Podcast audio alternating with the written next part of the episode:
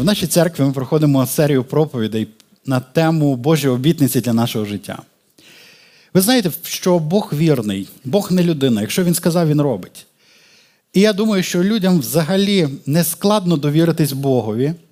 Людям буває складніше довіритися самим собі в аспекті прийняття обітниці. Тобто ви розумієте, що є той, хто дає обітницю, є той, хто приймає обітницю. І той, хто дав обітницю, Бог, ми не сумніваємося в ньому. Ми можемо сумніватися в собі, чи я є достатній для того, щоб прийняти цю обітницю, чи я є відповідним, чи Бог е, хоче мені це дати, чи Він мене чує, чи я маю достатній рівень віри, і всі ті, знаєте, чи я достатньо святий. Подумайте, як добре, що Ісус Христос прийшов з неба і став людиною, щоб від імені людей і ради людей забезпечити нашу можливість спадкувати всі обітниці.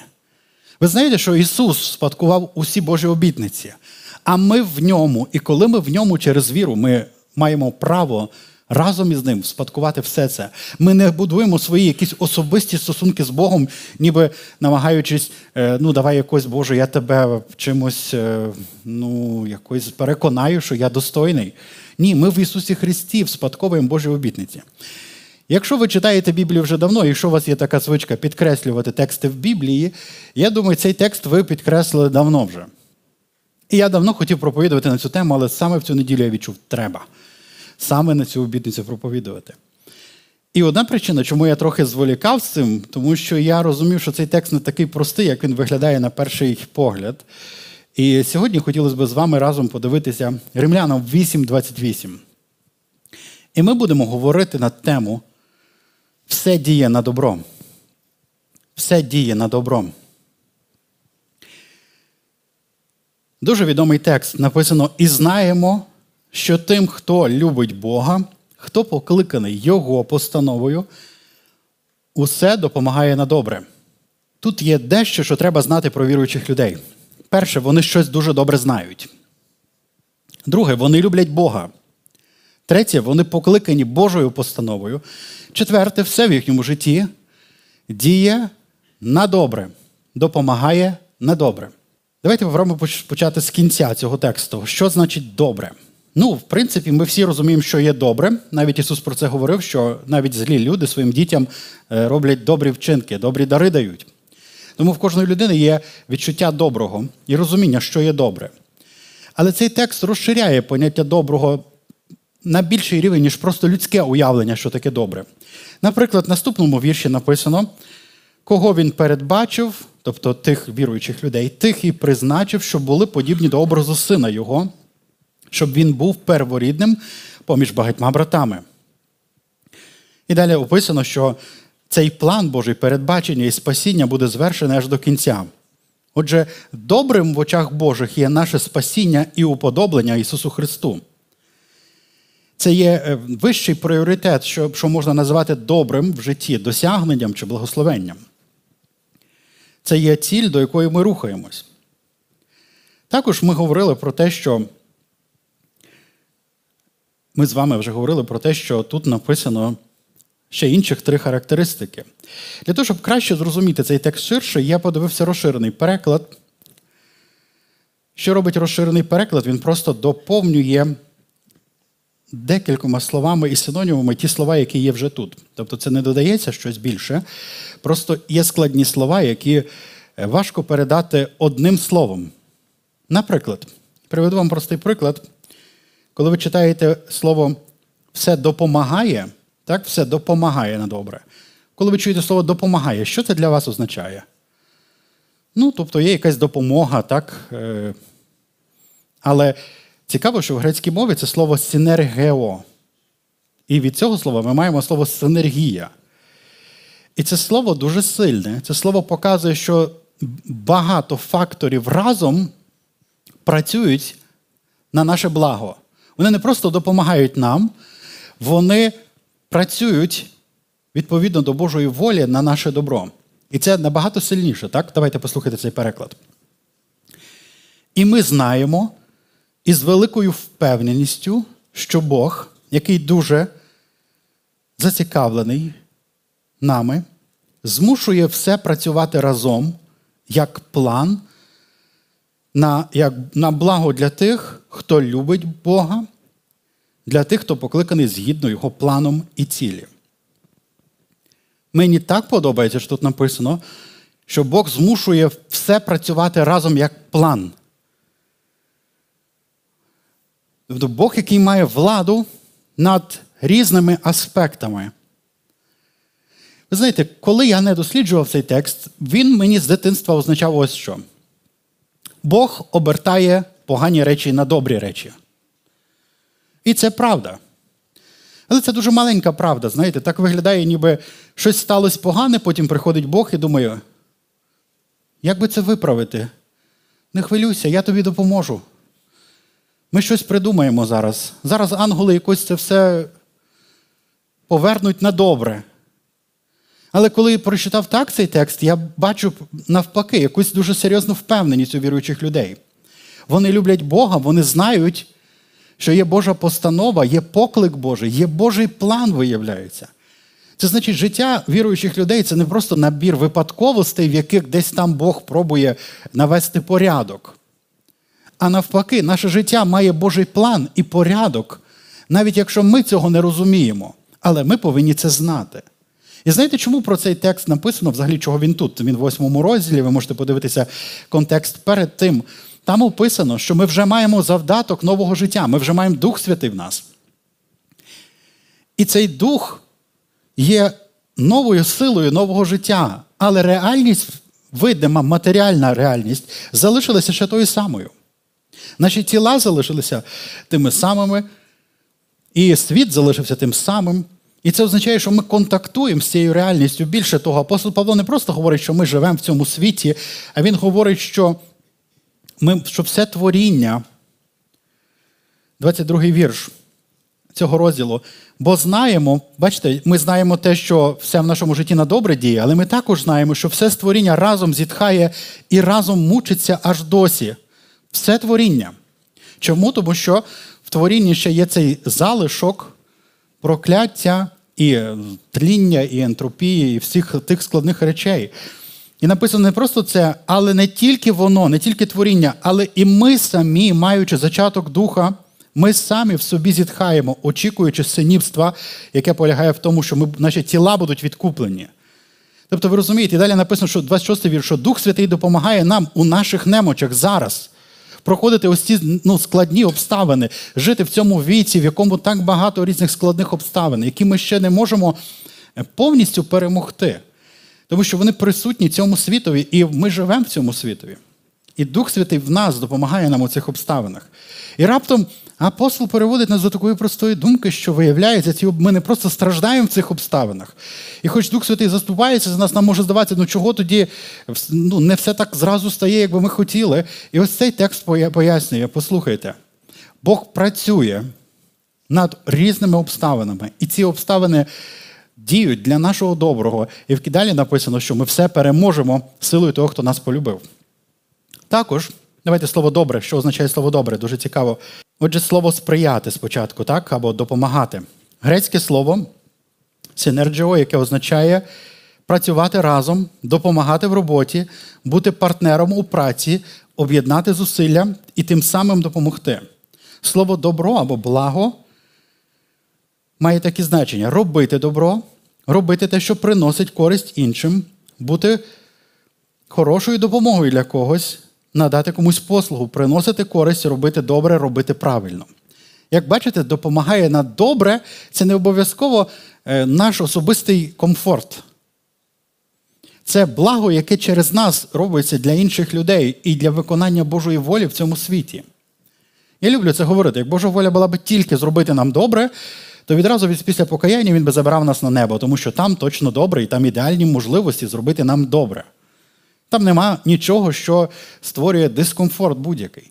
Але виявляється, у Бога є якийсь план допомогти на добре через нас, і Він примушує всі обставини працювати на це добре. Отже, ми з вами досліджуємо, що це означає. Цікаво, ще написано тим, хто любить Бога. Так, Це дуже цікаво, тому що зазвичай новий завіт говорить про те, що Бог нас полюбив, а не в те, що наша, ну, наша любов до Бога звернена. Тобто новий завіт будується на тому, що Бог нас полюбив, а не ми полюбили Бога. Але подумайте, наскільки великою є сила любові, тому що Божа любов до нас допомогла Ісусові пройти, виконати Божий план і пройти через різні складні обставини ради нас, Божа любов. Наша любов до Бога у відповідь також допомагає проходити нам в житті складні обставини. Люди ради любові можуть іти на просто надзвичайні жертви і зробити те, що е, Богові угодно через любов до нього. Через любов до нього. Отже, ми говоримо про Божу постанову. Коли ми говоримо про Божу постанову, я хочу розширити це слово також таким чином, іноді не зрозуміло, що це за Божа постанова. Дуже важливо, що Біблія говорить про те, що Бог управляє цим світом. Якщо би Бог не управляв якимись процесами, це означало би, що він не Бог, він не має влади на щось вийшло під його, під його контролю. Тим не менше, Бог дав свободу усім своїм творивам, і це означає, що вони реально можуть реалізовувати цю свободу. І це означає, що з іншого боку, Бог не є відповідальний за все, що відбувається в світі, тому що люди реалізовують свою свободу, ангели реалізовують свою свободу, демони реалізовують свою свободу. Тим не менше, Бог має також свою волю і постанову. Цього тижня я мав співбесіду, одна людина запитала мене до членства в церкві, вона запитала мене, я спитаю, чи маєте якісь питання в кінці? І знаєте, зазвичай люди кажуть, ні, ви все добре пояснили, дякую. І тут було таке питання. Мені цікаво, як співвідноситься Божа воля і наша воля. Я подумав, о, так, це мені самому цікаво відповідь на це питання, тому що насправді це вже декілька століть, як богослови і філософи сперечаються про те, чи є наша воля абсолютно вільна, і що це значить, чи є речі наперед якось передбачені, чи ми просто продукти впливу різних факторів. І насправді не так просто відповісти на це питання. Але для мене дуже просто, проста версія цієї відповіді виглядає так, що ми маємо волю. Кожен з нас. Ми можемо реалізовувати свої бажання в певних ну, в певних межах, звичайно. Наприклад, якби я захотів зараз е, вознестися над землею там, на один метр і ходити по повітрі, е, це була б така хороша воля. Хочеться мені, так, наприклад. Але ви розумієте, що насправді це неможливо зробити. Тобто не кожну свою волю я можу реалізувати. У мене немає ресурсів для дечого. Друге, я не завжди знаю, чи чи варто це реалізовувати. Коли я приймаю якесь рішення, я ж не знаю всіх наслідків і всіх можливих опцій. Тому моя воля обмежена моїм пізнанням речей і моїми здібностями. Але в межах ось цих двох концепцій я маю волю, абсолютно вільну волю зробити те, що я хочу. Але коли ми говоримо про Бога, то ми мусимо розуміти, що Він також має волю. Але на відміну від нашої волі, Його воля не має цих обмежень. Тобто Бог може зробити те, що Він хоче, і Бог може зробити найкращий вибір в кожній ситуації, оскільки він знає все і може проаналізувати будь-які речі. І це допомагає нам розуміти, що Божа воля має набагато більший аспект. Так от, найцікавіше відбувається, що буде, коли зустрінуться воля Божа і воля людська. Ви знаєте, є ще одне обмеження для моєї волі, я вам мушу це пояснити. Це інша воля інших людей, наприклад. Я можу мати хороші плани і зробити щось так, я можу маю це бажання і задумав все. Але може виявитись так, що хтось інший буде мати інші плани, і він може перекреслити мої плани. Тобто це означає, що чиясь воля вступила в конфлікт з моєю волею, і в мене не вийшло зробити те, що я хотів. Ну, ми всі це знаємо, правда? Тобто, коли ви маєте якісь плани, але хтось інший, від кого це залежить, в нього інші ситуації. Добре. Я хочу вам показати, як працює Боже передбачення, тому що тут написано, що є Божа постанова.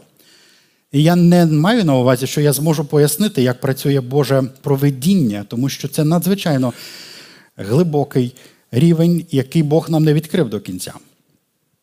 Апостол Павло, коли показує, говорить про Боже проведіння у розділах 9, 10, 11 розділ післання до римлян, він закінчує 11 розділ такими словами: О, глибина багатства і премудрості знання Божого, які невідомі присуди Його, недосліджені дороги Його, бо хто розум Господній пізнав, хто був дорадник йому, або хто давніше йому дав, і йому буде все віддано. Бо з нього все, через нього все, для нього, йому слава на віки віків. Амінь. Ось так закінчується поклонінням, закінчується розмова про Божу, Божі плани у всесвіті, у історії народів, у житті людей. Добре, я хочу вам прочитати один текст із Біблії. Він стосується життя Йосипа. Буття 50.20. Буття 50.20. Ця історія описана, коли батько Йосипа помирає, і брати дуже злякалися, що, напевне, тепер Йосип спробує їм помститися за те, що вони зробили із ним колись. Але Йосип відповідає їм такі слова: ви задумували були на мене зло. І давайте скажу, вони ж не просто задумували, вони зробили таке зло. Та Бог задумав те на добре, щоб зробити, як вийшло сьогодні, щоб заховати при житті великий народ. Ось цей текст показує, що життя Йосипа принесло благо, і різні обставини його життя Богом були скеровані для того, щоб це благо відбулося. І ви знаєте, що він дуже правильно оцінює ситуацію свого життя, але він може це зробити через те, що він дивиться на своє життя уже з цієї кінцевої точки, знаєте, з якої можна оцінити дорогу, яку ти пройшов. І він осмислює так: він каже, що ви задумали були на мене зло. Отже, воля братів була зробити зло. І коли ви дивитесь тільки на земний аспект історії Йосипа, ви бачите там багато таких, знаєте, нещасливих випадків або впливу людей, волі людей. Наприклад, брати захотіли вбити його, а потім захотіли продати його, а потім його захотіли купити на ринку, так, рабів, і він попадає в дім Потіфара. А потім ця жінка захотіла мати інтимні стосунки з ним і хотіла примусити його до цього, а він не захотів. І через те, що він обирає цю позицію, він ще й попадає у в'язницю, і це не був його вибір. І ось там у в'язниці він. І коли ви дивитесь на це все, ви думаєте, ого, скільки різних обставин, які Йосип ніби не обирає, не може впливати на ці обставини, не може контролювати. Важко собі уявити, що Йосип може звільнитися з в'язниці, будучи рабом, який звинувачений в такому злочині. І, в принципі, що він може вийти. Знаєте, якщо ну, кажуть, що Потіфар був начальником охорони фараона. Ну, тобто, це була людина як генерал військовий. Тобто, уявляєте, якщо він вкинув Йосипа у в'язницю, ніхто не посмів би навіть заступатися якимось чином за Йосипа. І здавалося, все, його життя закрите в певних рамках, і ті обставини, е, ніхто не має влади над цим. І він міг сидіти там і думати, чому це, з чого це все почалося? Почекайте. І він міг згадати про своїх братів і і просто злитися на ці обставини і сказати: ну чому я тут? Через те, що вони так поступили. Потім він міг думати, чому це сталося зі мною, чому мене несправедливо звинуватили, чому я стільки років у в'язниці. Потім він служить двом слугам фараона. Це вже стає дуже цікаво, тому що ці слуги побачили сон. І цей сон був віщий, тому вони не могли його е, пояснити, тому Йосип розтлумачив їм цей сон. І один з них, який вийшов, Йосип каже: Згадай про мене, коли вийдеш. А цей забув ще на два роки. І здається, ну як так? Ну скільки тих обставин е, ну, нещасливих в житті одного хорошого чоловіка. Але як каже Йосип про своє життя потім? Він каже: хоча ви задумали і зробили зло, добре, що над тими обставинами був Бог і його постанова про життя Йосипа. Тобто, добре, що за тим всім був Бог, який також задумував речі. І ви знаєте, що насправді відбувся задум Божий. От якщо ви подивитеся, насправді ніби задум людей і Бога співпрацював. Тобто і люди реалізували те, що вони хотіли, і Бог реалізував те, що він хотів. Але в кінці вони навіть не чекали побачити його живим. Але задум Божий. Бог, я просто хочу показати, Бог не просто викручував якусь ту ситуацію, знаєте, пробував вийти на, на хорошу дорогу. Він від початку знав цей план. І ці сни, які він дав йому на початку, це вже був натяк, Йосип, на твоєму житті є моя постанова, план. Я проведу тебе в житті. Я зроблю те, що я хочу в твоєму житті. І немає значення, що хочуть зробити твої брати. Немає значення, яка буде воля Потіфара. Немає значення, що що сталося далі. Є Божа постанова, і Бог контролює ті аспекти, які Йосип не може контролювати. Наприклад, коли сон має приснитися фараонові. Цей сон від Бога прийшов фараонові. І раптом цей інший згадує, що він знає одного чоловіка, який витлумачив йому сон. І раптом ви розумієте, що Бог обертає всю цю ситуацію для блага зберегти при житті великий народ. Тут добре написано, що навіть зла воля людей і добра воля Божа, виявляється, змогли співпрацювати ніби. Вони йшли ніби паралельно, задумували вони зло, а Бог задумував добре. І відбулося і зло, але Бог зробив те добре, що він задумав. Бог довів цю історію до кінця і завершив це славно. І Йосип сам оцінює, що його життя повернуте Божим задумом на добре. І благо прийшло для інших людей. Подивіться ще один зі мною текст, який говорить про новий завіт. І в Новому Завіті в діях апостолів, другий розділ, 23 вірш, також описано, як співпрацювали Божа добра воля і зла воля людей разом. Подивіться, написано слова про Ісуса. Ісуса, що був виданий певною волею та передбаченням Божим. Отже, у Бога була певна воля і передбачення, і в цій волі Бог дозволив Ісусові бути виданим на суд. Ви руками беззаконників розп'яли та забили. Ви бачите, в одному тексті апостол Петро поєднує Боже передбачення і волю, і волю людей. Це ж ті люди хотіли зробити це. Вони зробили цей план, як впіймати Ісуса. Це вони підлаштували всі ці несправедливі суди і свідків. Це вони кричали розпни і підбурювали народ так кричати. І здавалося б, що знаєте, якщо ми заберемо передбачення Боже, ми подивимося, знаєте, от якщо б ми просто були людьми, які симпатизують Ісусові, ми б казали, такий хороший пророк в Ізраїлі є. Знаєте, Ми б іноді ходили на послухати його проповіді, подивитися, як він зціляє. І потім на наших очах це все розвивається, і ми б дивилися тільки людськими очима, ми б сказали: слухайте, там таке, там таке відбувається.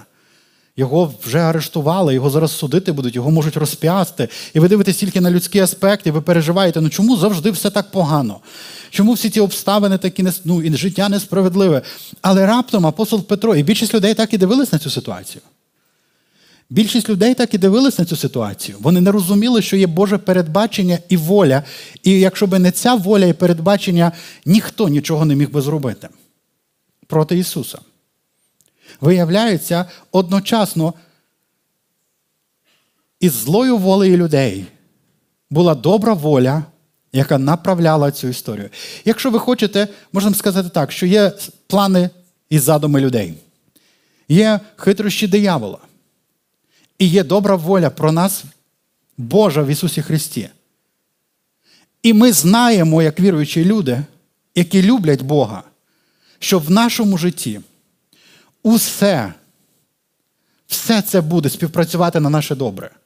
Що би не захотів хтось зробити, ніхто з людей чи сил диявольських не можуть, далі Павло про це каже, розлучити нас від любові Божої. Але не тільки це. Вони і задум Божий не можуть перемінити, вони не можуть зруйнувати Божий план. Давайте я про це поясню простіше, дуже просто. Буває так, що хтось порушує нашу волю, так, наші плани. І ось хороше питання. Іноді люди порушують волю Божу. Ви знаєте це, так? Ну, тобто, Бога є воля, Він відкрив її, але люди не живуть так. Тобто ми можемо порушувати волю Божу. Іноді люди кажуть таку цікаву річ: Бог не може порушувати нашу волю, волю людей. І я скажу, так, це правда, але це не вся правда. Бог ніколи не порушує нашу волю з якоюсь злою метою. Але подумайте про те, що якщо воля якоїсь людини буде протиречити волі Божій, активно піде проти волі Божої.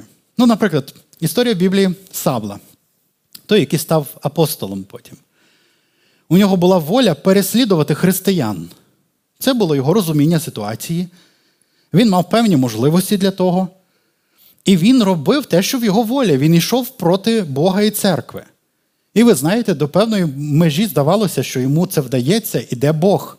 Чому він нічого не робить з цим? Ну, одна з причин, чому він не робить, тому що переслідування за віру передбачені як як частина християнського життя. І тому нічого дивного, що Бог не втручається кожен раз, коли когось переслідують. Але ось Павло переслідує. І далі він їде в Дамаск по дорозі. І раптом в цей момент Павло зустрічається воля Павла з волею Божою. У Бога була воля на життя Павла. План, передбачення і постанова. Павло потім казав, що він з утроби вибраний Богом, щоб служити. І коли зустрічається воля Павла і воля Божа в один момент, апостол Павло відразу запитує таке питання: Хто ти, Господи? І що мені робити? Тобто він швидко зорієнтувався, що зараз він зустрічається з такою волею, проти якої він не може противитися. І Біблія також про це говорить. В той момент, коли якась людина пробує перейти волю Божу, знаєте, тобто, це було б дивно, якщо б кожен раз люди своєю волею відміняли волю Божу. Ви розумієте, про що ми зараз говоримо? Будь-яка людина могла би зруйнувати Божий план. Наприклад, Ірод захотів вбити Ісуса Христа, пам'ятаєте, коли він ще був маленьким. Це була воля його, це була хвора якась його параноя, не знаю, що це є. Важко якісь діагнози навіть ставити, що це за відбувається в голові людини, придумати таке. Але Бог знав про це, і Він знав, як захистити Ісуса. Всі обставини діють. Ісус мав народитися в певному місці, в певний час.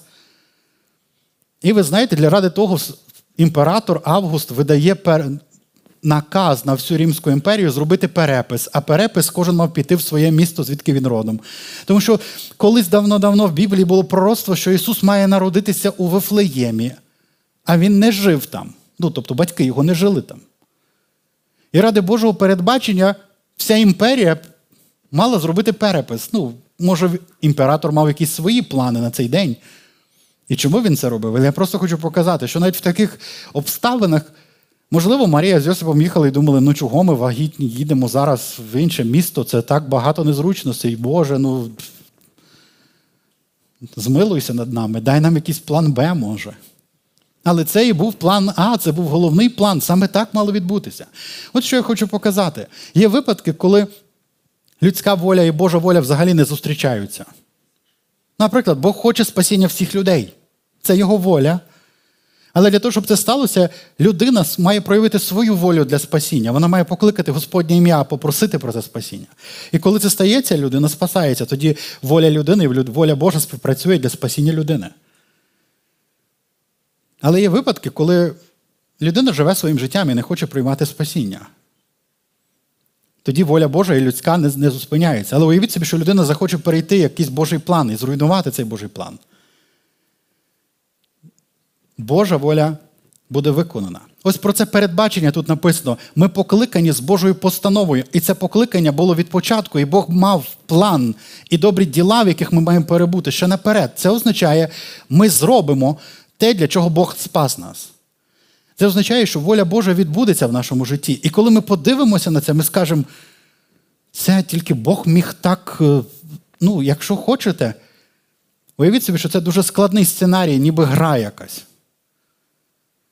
Дуже складна гра. Я не хочу говорити слово гра, тому що це насправді життя і це війна, справжня війна, в якій ми живемо зараз. Іноді люди кажуть, світ таке прекрасне місце, а потім кажуть, чого в світі стільки зла. Я хочу сказати одну просту відповідь: світ не є прекрасне місце. Світ був прекрасним у раю. І світ буде, як нове небо і нова земля, прекрасним, де правда пробувають. А зараз ми живемо ніби на полі битви, і немає нічого дивного, що так багато людей страждають тут. Ми знаходимося посеред самої жорстокої війни, яка дуже довго триває. І ця війна продовжується. І багато людей будуть будуть переживати складнощі. І ми з ними також частково. Живучи в цьому світі, ми також попадаємо. Але що ми можемо знати, що в віруючих людей немає просто випадкових складностей, труднощів? Виявляється, Бог наказує багатьом обставинам, які є в цьому світі, працювати на його ціль. Я не кажу, що Бог використовує усі обставини нашого життя, що це Бог за ними стоїть. Там є і воля людей, там є якісь плани диявола, там є якийсь просто збіг обставин навіть. Але всі ці речі Бог вище, і Він знає про ці обставини. І якщо хочете, він, його стратегія і тактика досягнуть цілі, не дивлячись на всі ось ці складні обставини в нашому житті. Усе діє, співпрацює відповідно до Божого плану і цілі в нашому житті. І результатом цього буде благо. І нам потрібно так розуміти. Нам потрібно так розуміти. У Бога є Його воля, Він реалізує цю волю, і Його воля щодо нас це добро, приємність і досконалість. І яким би не були інші обставини, і фактори, і вихідні дані, і вхідні дані нашого життя, Бог є ключовим фактором нашого життя. І так добре пізнавати його волю і знати, і в любові його, до нього рухатися в цьому житті. Амінь. Це, Це важливо знати, дорогі. Ми можемо знати, що Бог не просто обертає все на благо, але навіть дію будь-яких факторів підлаштовує в план так, щоб всі вони співпрацювали на користь його вибраних. І я знаю, що у нас дуже багато питань. І в мене також багато питань до цього. Тому що я мені важко зрозуміти, яким чином Бог умудряється все це зробити. Що враховані так багато різних речей, але ціль досягнута. Що було так, ніби багато перешкод, які, здавалося, мають зруйнувати нас. Але ми пересвідчилися і знаємо, що ніщо не розлучить нас від любові Божої, а у всьому цьому ми перемагаємо силою того, хто нас полюбив. Це з того самого розділу восьмого. Виявляється, Боже благо для нашого життя буде досягнуте. І я хочу сказати дві речі, які треба дуже чітко знати. Ми знаємо. Перше, ми повинні бути впевнені, що Бог веде нас найкращим шляхом нашого життя. Ми повинні бути впевнені і довіряти Божому проведінню, що Він знає, що Він робить. І ми повинні знати, що Його задум для нашого життя є добрий. Тобто ми повинні знати, що наша любов до Бога допоможе нам пройти, як і Його любов до нас, і наше довіря в Боже проведіння. Я хочу вам показати один приклад, як це на практиці в служінні Павла, як цей принцип в служінні Павла був реалізований. Филип'янам перший розділ 12-18. Филип'янам 1, 12, 18. Апостол Павло пише послання до Филип'ян із в'язниці. Він заарештований за проповідь Євангелія. Филип'яни дуже сильно співпрацювали з апостолом Павлом у Євангелії. Від самого початку це була перша церква, яка прилучилася до справи благовістя. Вони часто посилали допомогу Павлові на служіння. Вони підтримували його як свого найкращого служителя, якого знали, який проповідав Євангелія. І я думаю, ми би всі були робили так, як ви бачили Павла, так, такого служителя. Ми би казали, Павел, давай проповідуй, що потрібно, я хочу участвувати в твоєму служінні, я хочу допомогти цьому. Так як ми це робимо в нашій церкві помісній, ми ми стаємо учасниками того, що було. Але ось тут, уявіть собі, филип'яни знають, що їхнього апостола, їхнього служителя посадили у в'язницю. І вони всі розуміють, що почекайте, Римська імперія ще не спасенна і багато інших народів. А наш найкращий служитель заарештований, він у в'язниці зараз. І ми знаємо, що напевне справедливого суду може і не бути. Що буде далі з Євангелієм? Що буде далі з Павлом? Що це за обставини? Як щодо Божого, Божої постанови і передбачення на життя Павла? Подивіться, що говорить апостол Павло у цій ситуації. У нього є знання і любов до Бога, які допомагають, і віра в Божу постанову, які допомагають йому дивитися на обставини ось так. Він каже: Благаю вам, браття, бажаю ж я, браття, щоб ви знали, що те, що сталося мені, вийшло більше на успіх Євангелії. Ви можете повірити, що це написано тут? Коли диявол хотів посадити Павла в в'язницю, він, напевне, думав. Павло, я тебе трохи зупиню. Ти не зможеш робити те, що ти робиш.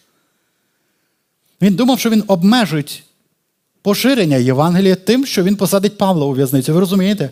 Ці люди, які стояли за арештом, багато людей перешкоджали Павлові робити служіння. І вони думали: ну все, Павло, тобі кінець. Твоєму Євангелію кінець. Але подумайте, він каже: Я хочу, щоб ви знали, що те, що стало зі мною, тобто його арешт, вийшло більше на успіх Євангелії. Це як так? Ми, дивлячись на обставини, сказали би, ну все, це кінець. Наш найкращий служитель апостол заарештований. Що буде далі? А він каже: Я хочу, щоб ви знали, все вийшло дуже добре. Чому? Тому що є Божа постанова, яка повертає все на добре. І далі він пояснює, що він має на увазі. Бо в усій преторії, тобто це навіть в столиці Римської імперії, і всім іншим стали відомі кайдани мої за Христа. І багато братів у Господі через кайдани мої посміліли, та ще більше відважили Слово Боже звіщати безстрашно.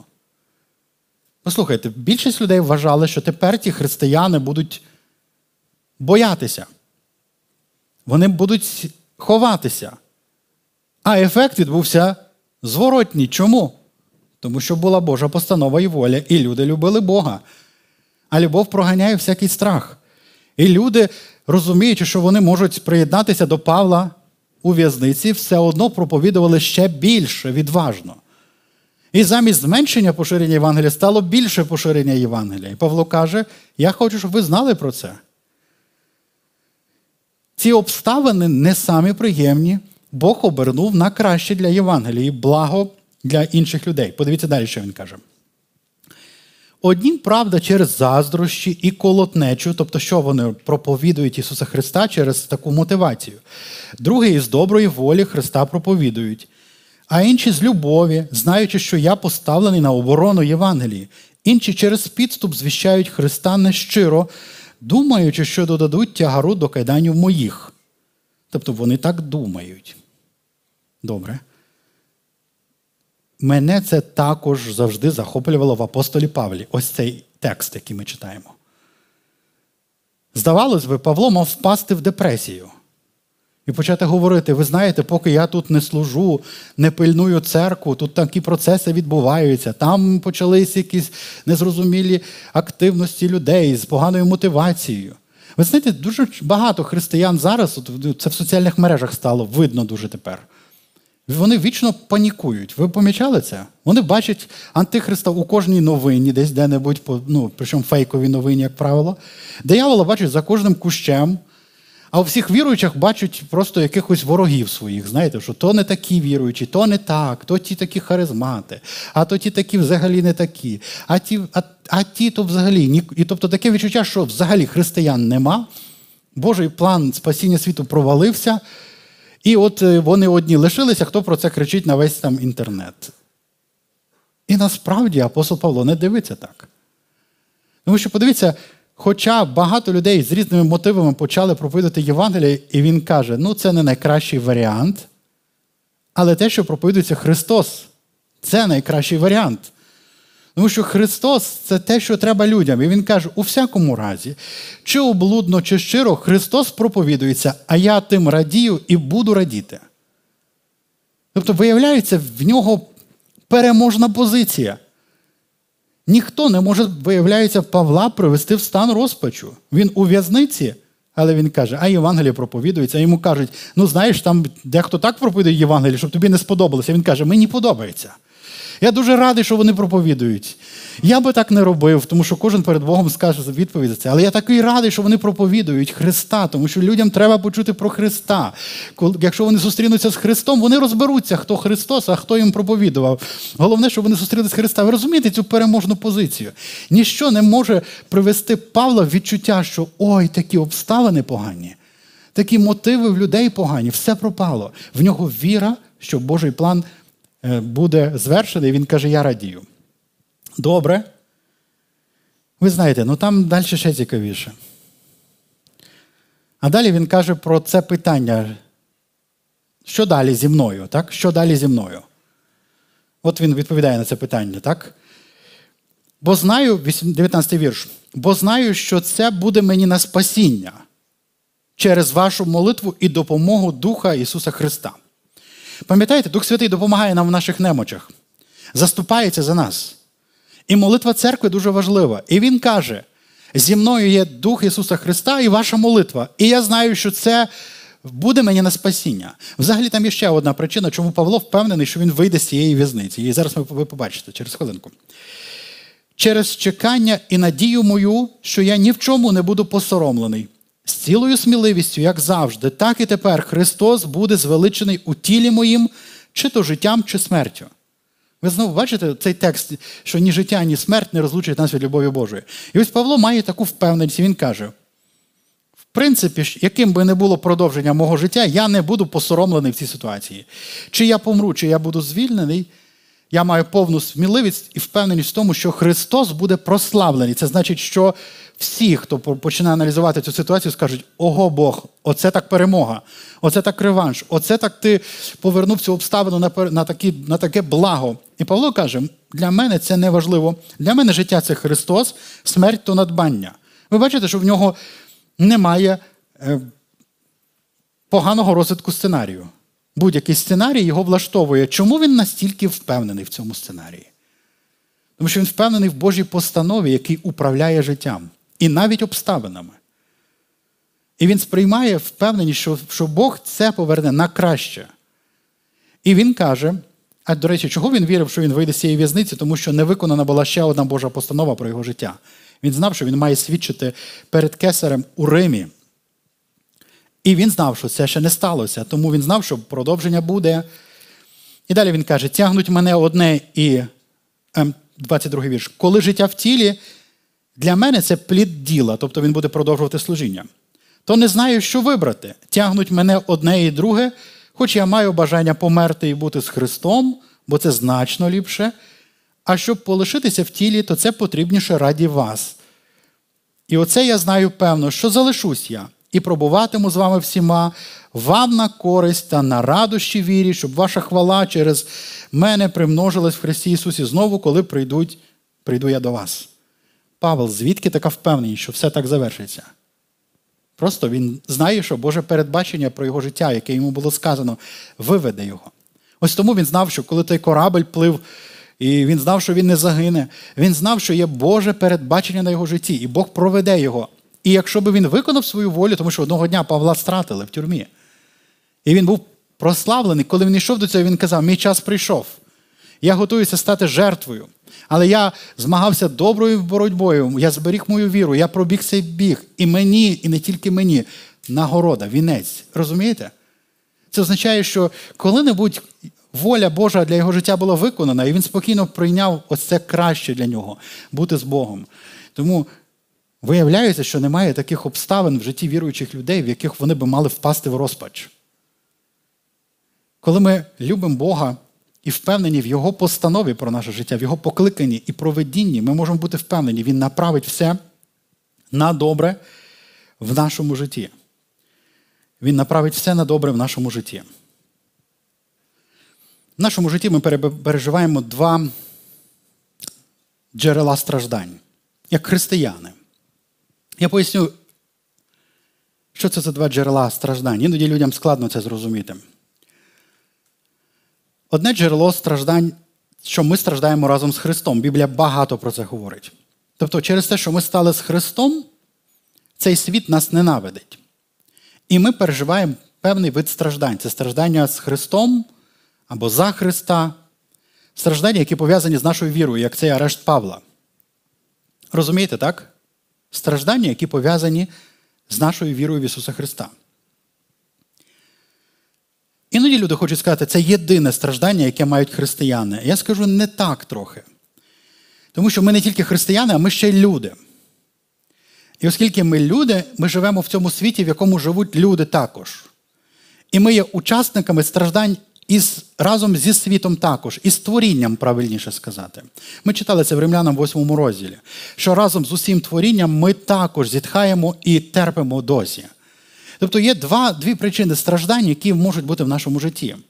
Я не кажу про ті страждання, які люди самі на себе накликають, коли роблять, коли сіють зло, знаєте, роблять погані вибір в житті і помилки. Це з цим легше людина може прослідкувати і зрозуміти, ага, я розумію, чому я попав в цю ситуацію. Але я хочу сказати, є страждання, які походять від того, що ми є люди і живемо в цьому світі ще, ми ще не на небесах, і наше тіло переживає вплив цього світу. І ми страждаємо просто як люди.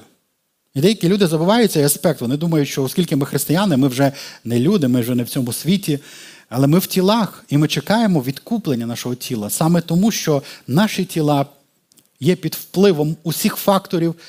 І це можна просто пояснити так, якщо ви живете в країні, і ви християнин. Наприклад, ви живете в дуже бідній країні. Ну, наприклад, Ефіопія. Мій товариш повернувся недавно з Ефіопії. Він мені розказував свідчення до другої години ночі в мене на кухні. Я просто хочу мрію з ним поїхати туди служити.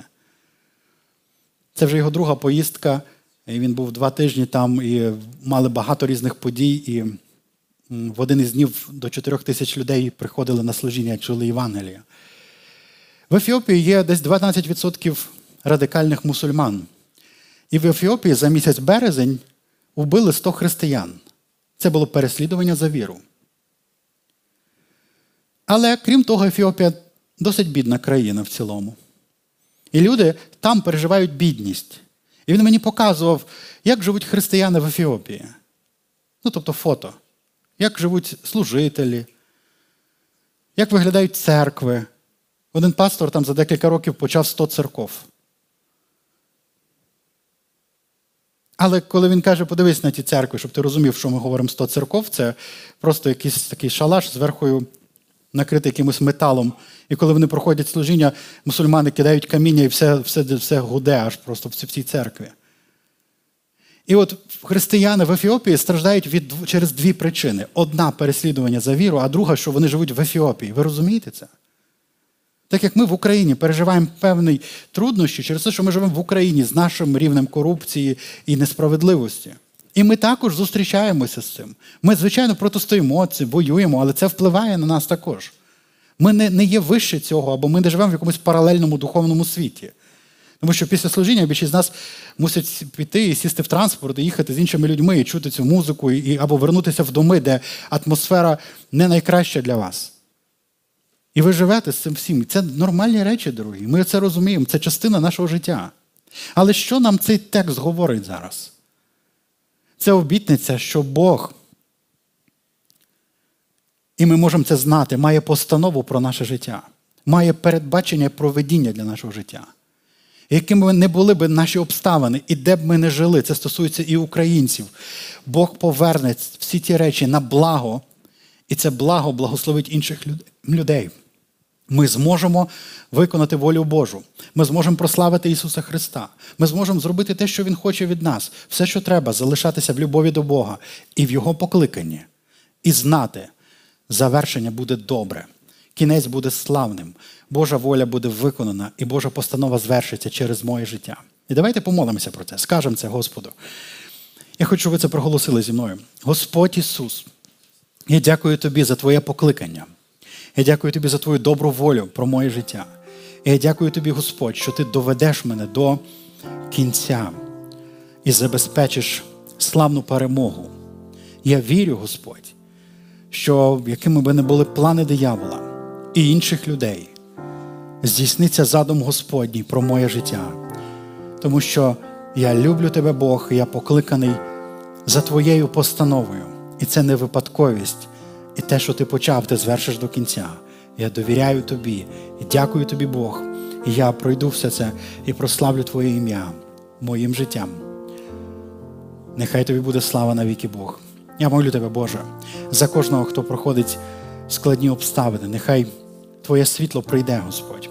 Нехай наше життя наповниться змістом, усвідомленням, що ти близько, що ти захищаєш, що ти ведеш нас і ти звершиш все. І Боже, дай нам дивитися на наше життя як на впорядкований процес, за яким ти пильнуєш Бог, і довіряти Твоєму веденню і Твоєму проведінню, Твоїй любові щодо нас. Дякуємо за допомогу Духа Святого. Дякуємо за молитву, дякуємо за церкву. Дякуємо, Господь, що все це діє на добре в нашому житті. І ти добрий Бог. Слава тобі. Амінь. Амінь. Амінь. Амінь, амінь. Дайте Богові славу. Я я радий, що я можу служити вам цим словом. Це благословенні речі. Мене це благословляє.